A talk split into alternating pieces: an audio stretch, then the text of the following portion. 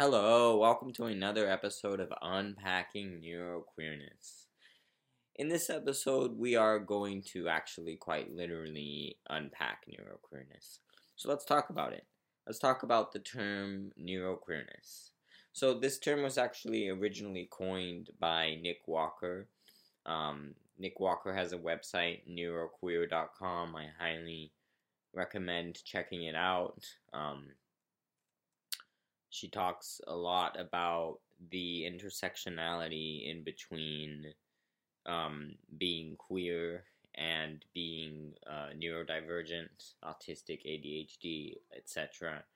And really, what I wanted to talk about in this episode, Nick has many wonderful, very informative, very educational essays on neurodiversity in general on his on her website, and anyways, I just wanted to mention that as a reference, and then now I'm going to talk a little bit about the intersectionality, just how important it is to acknowledge the intersectionality of the LGBT and queer community with the autistic community. And I'm going to start with some quick stats here.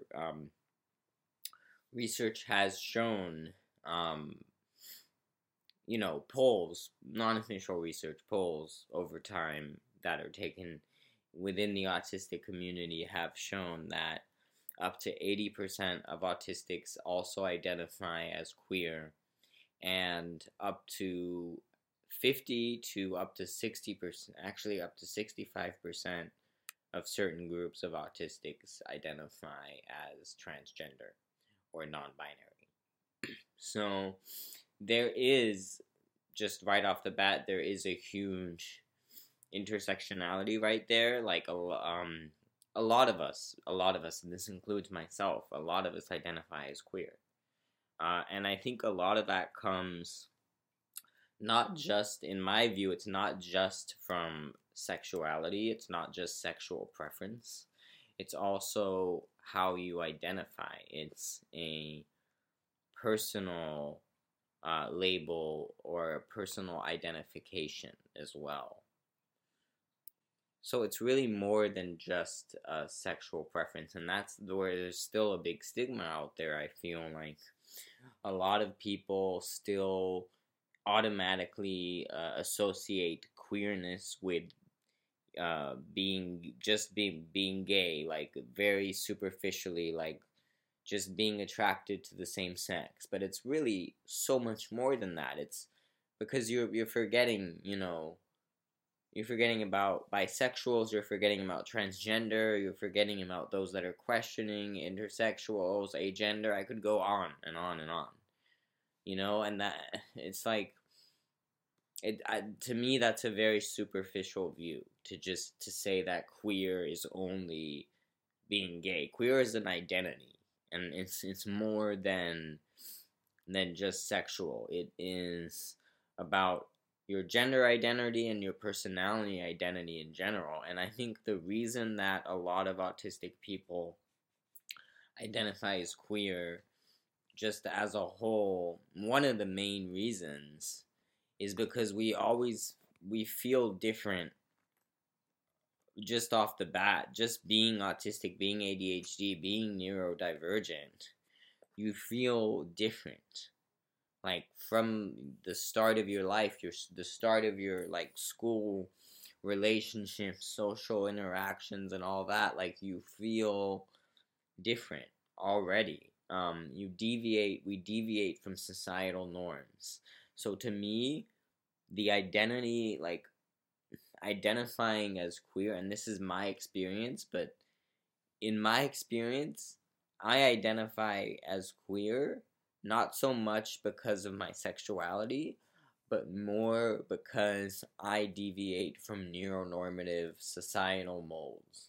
And we deviate, I think queer people in general, they deviate from societal molds, or like, because one of the original meanings of queer, or what queer was interpreted as a few decades ago, just being gay, like that's already deviating from a societal norm because you're deviating from heteronormative societal norms. Now, with neuroqueerness, you're deviating from neuronormative societal molds. And I feel like that can, so queerness can apply to deviating from societal molds in general. And that's how I view it. Not everyone's going to have the same opinion. That's just how I view it. So yeah, that's what I really wanted to talk about today. Just kind of, I feel like this is a kind of important episode to do, to kind of break down neuroqueerness and how I see it, how Nick Walker, who originally coined the term, sees it, how some, you know, and how I see it, and perhaps, in the future, I'll ask my guests, how they see it.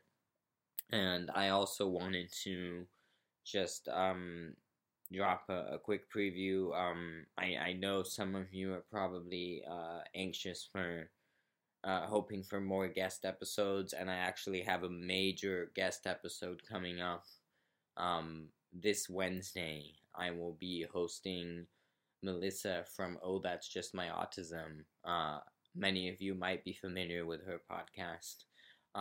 She was definitely the podcaster that inspired me to start my podcast, and I just really, really admire her, her podcast and how natural and authentic she is, and no editing, no fanciness, just, she just goes right into it, and I think it's so real and truthful, and that's just something I really love.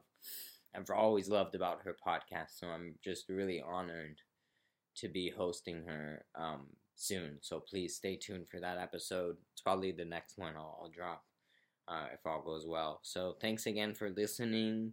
I hope you were able to get something out of this episode, and I'll see you next time.